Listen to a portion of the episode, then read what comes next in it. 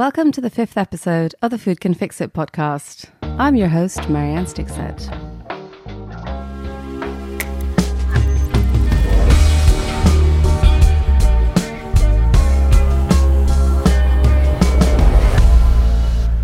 Today's guest is Ali Said Mandhry, also known as Chef Ali L'Artiste, a Kenyan celebrity chef, TV radio personality, and culinary instructor. Ali's love of food came early. He began cooking at the age of seven, and by the time he turned 12, he had his own business selling cakes. Today, Ali works to champion Kenyan cuisine both nationally and internationally, and is part of IFAD's Recipes for Change campaign to raise awareness about the impacts of climate change on food crops and traditional recipes. He came to the Eat Stockholm Food Forum as a representative of the Chefs Network, a global network of chefs who are working to create a better food system for all. We talked to him about gender stereotypes in the culinary arts, breaking food barriers, and empowering small scale farmers. Ali, welcome to the Eat podcast. We're absolutely delighted to have you on with us here today. Thank you very much. It's a pleasure and it's been amazing. You actually decided at a very young age that you wanted to be a chef. Can you tell us a little bit about that? How old were you? Well, I was actually, by the age of nine, I knew I wanted to be a chef.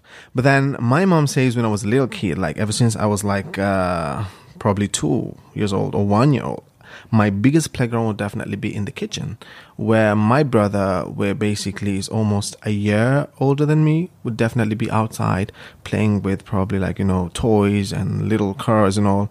And I will be in the kitchen very close to her and uh, that's what she says but then at the age of seven i remember i could i could i could make a beautiful breakfast because my grandfather used to cook his own food Your grandfather? and, yes and i loved basically to watch him cook so by the age of seven i would cook very good breakfast for my grandfather and my grandmother and uh, by the age of nine i knew i wanted to be a chef I didn't know how or where am I gonna learn to be a chef because basically I come from a community, the Swahili and the Arab community back in Mombasa.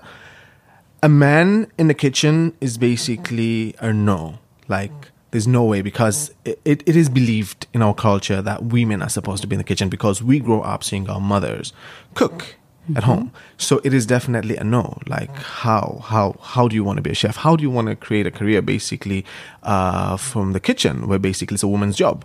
So I didn't know how I'll be able to tackle that. By the age of nine, I knew I wanted to be a chef, and uh, I didn't know if there's a word called chef, but I knew there was something called a cook. So I always used to say that I want to be a cook.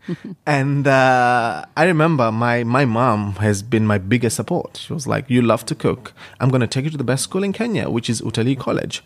And I've been hearing this school, but I don't know how. But at the end of the day, you know, I just grew up. By the age of twelve, I started baking and I decided to make it into a business. So uh, rather than asking for money from my parents, I decided I'm going to bake, I'm going to make birthday cakes, and I'm going to sell them.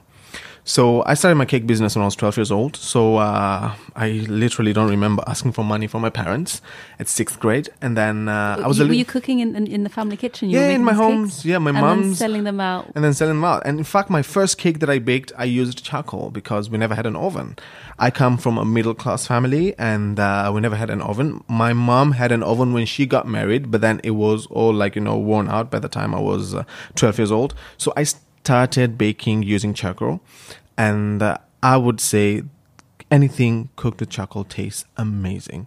So my first cake was Even baked with the charcoal. I, had, I had never would have thought that a cake baked with charcoal It's very simple. All you need to do is basically get your big charcoal uh, stove with lots of charcoal, and then you separate the two. You take the charcoal from underneath the stove, you put it on top of a lid, and then you cover the pan or the pot or the baking tray, and then it cooks. And it cooks literally within 25 to 30 minutes. So that was my first cake, and I did that business, and I made my little money here and there, got money to buy an oven, and uh, it became a business as from grade six toward uh, form four once I'm done with high school and uh, it's been amazing. So I knew this is what I want to do, and I've been cooking all other dishes as well. Thanks to my grandfather, who has been my biggest inspiration, and watching big chefs like Gordon Ramsay, like Chef Osama, you know, just got inspiration and felt like being a chef, being a man in the kitchen is fine. I wouldn't really care what the culture says, but at the end of the day, I'm just going to do it. But that's interesting because there's a there's a dichotomy there. On one way, you're saying on one side you're saying that it, there was much acceptance for uh, a man cooking, but at the same time, um, your grandfather was a huge inspiration, Yes. and a couple of the, the the chefs that you just mentioned are Yes. also male figures. Yes. So once you get into the industry, it is quite a male industry in terms It of the is. most well known uh, chefs out there. Definitely. Now, um, so you went on to become a chef, um, but you don't just spend all your time in the kitchen. Actually, I'm I, I'm not quite sure when you get time to to be in the kitchen, given that you're also on television, you're also on radio, you're a Yes. culinary instructor, Yeah.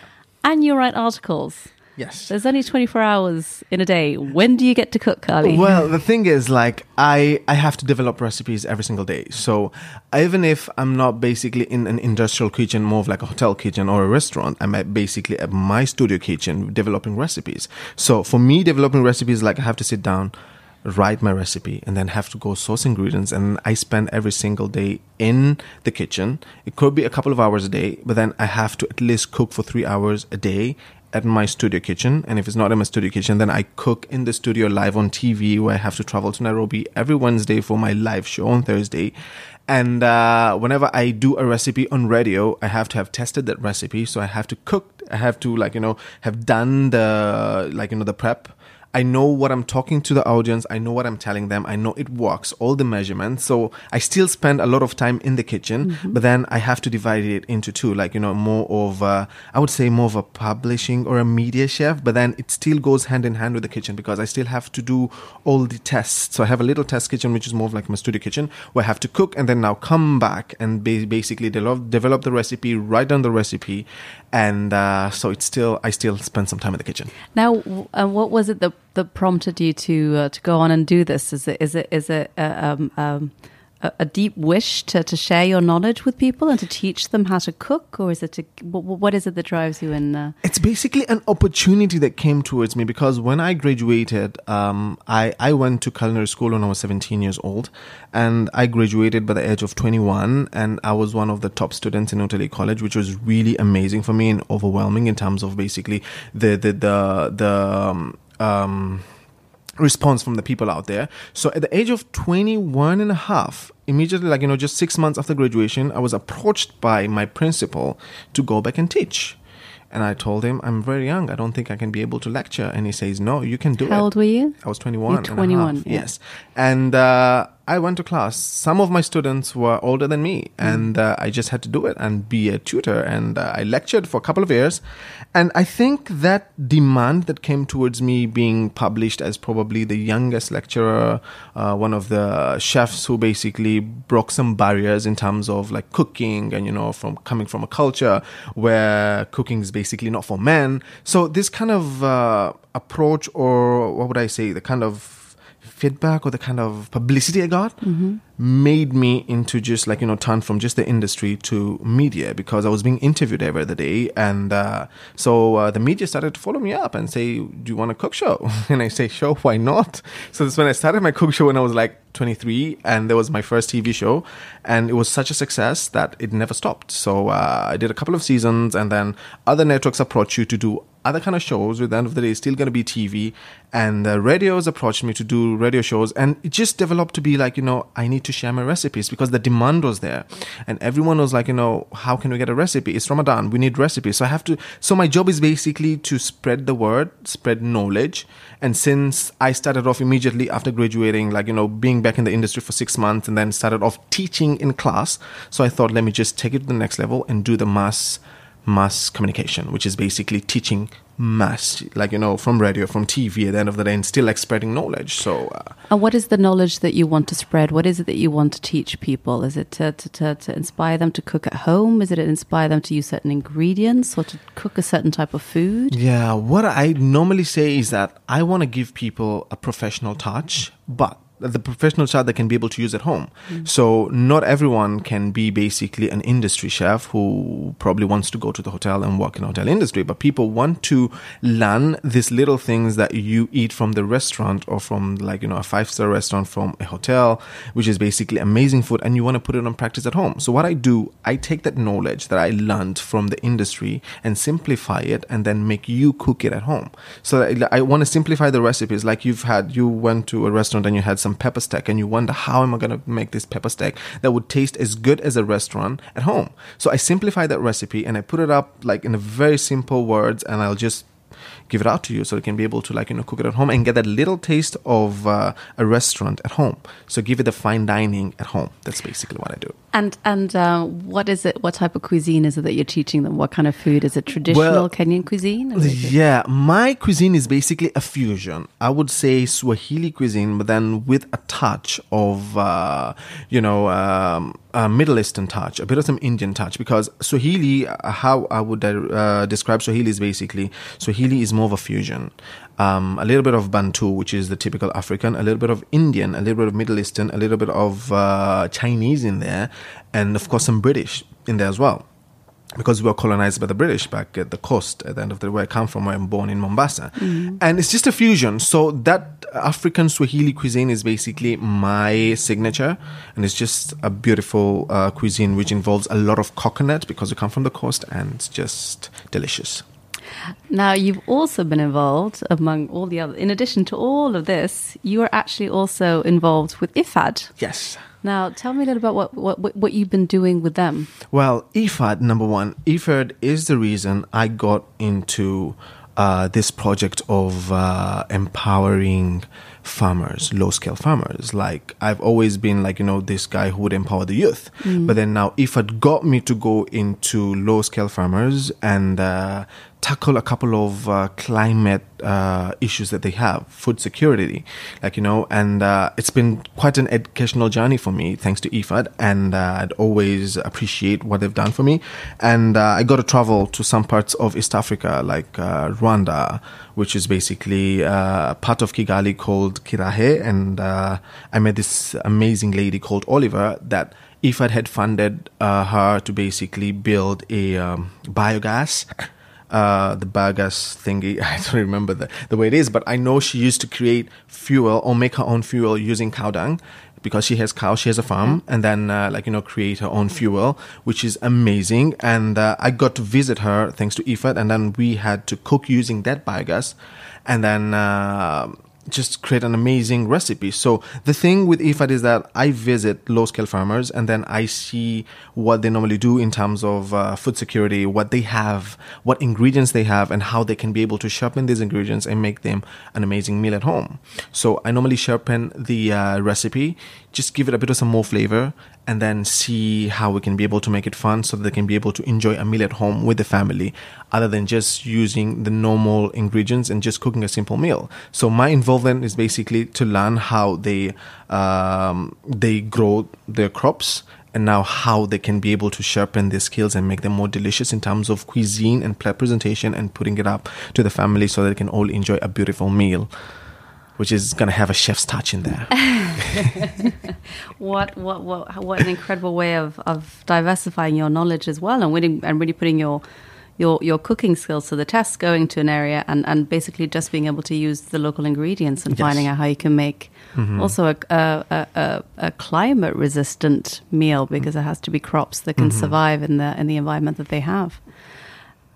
Has this work influenced how you cook in any way? Do you take these experiences and, and can one taste it once you come back? Yes, yes, because the thing is, like, I did another project with IFAD where I went to uh, um, Kitui. Kitui uh, is part of Kenya, and uh, they uh, normally eat a lot of ugali, which is made out of corn or maize, and then it reached a point that back where in the village, like you know, corn or maize was basically scarce, and they couldn't get a lot of it, and they were wondering what to eat, and yet they have a lot of sorghum, and uh, what happens is that they sell the sorghum to make money, and uh, they never knew if they could cook the sorghum and enjoy a meal out of it.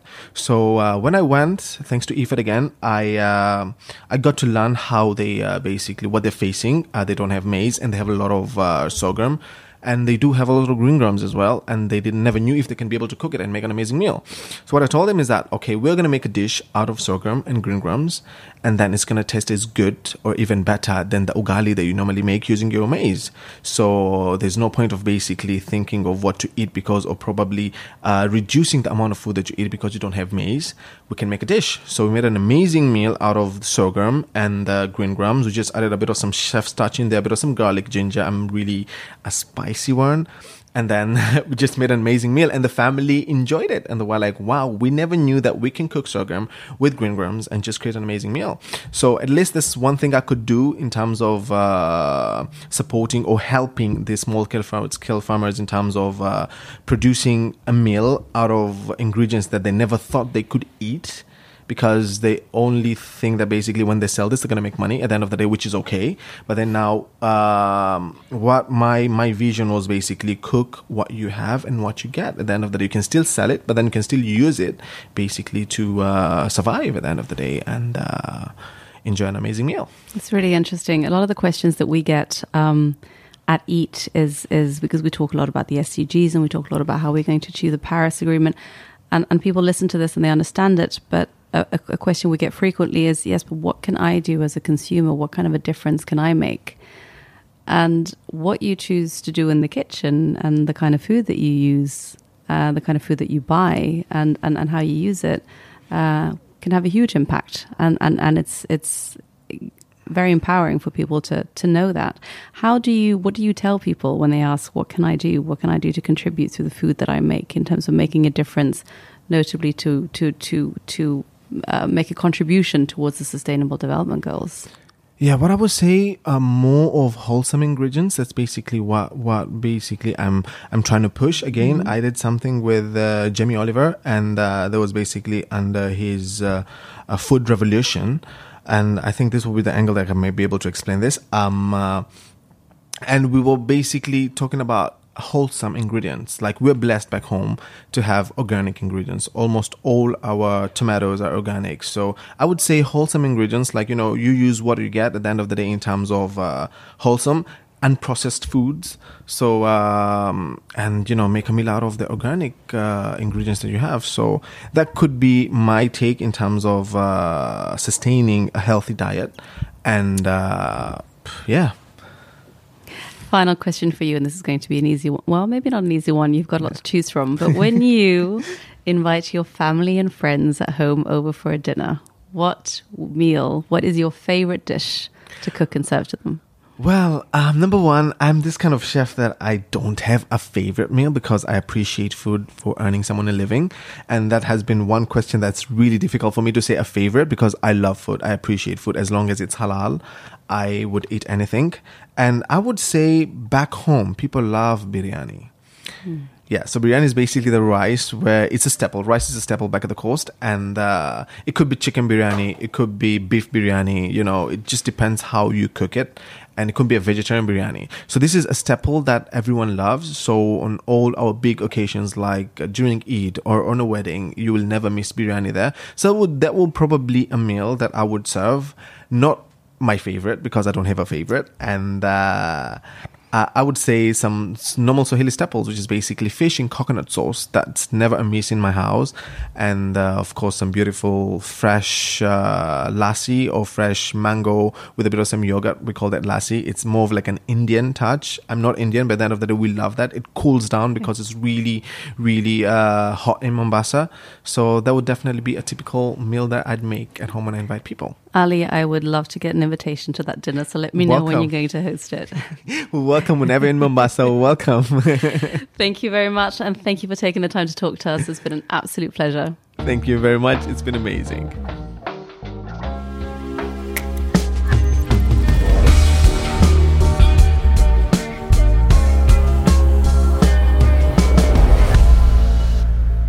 That's all from us today. Don't forget to subscribe to our podcast on iTunes. Next week's topic is snacking in the cities.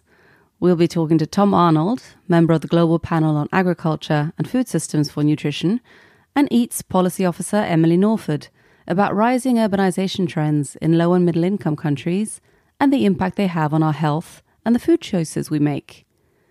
In the studio with me was producer Gustav Glomset. I'm Marianne Stixet, and you've been listening to the Food Can Fix It podcast, produced by Eat.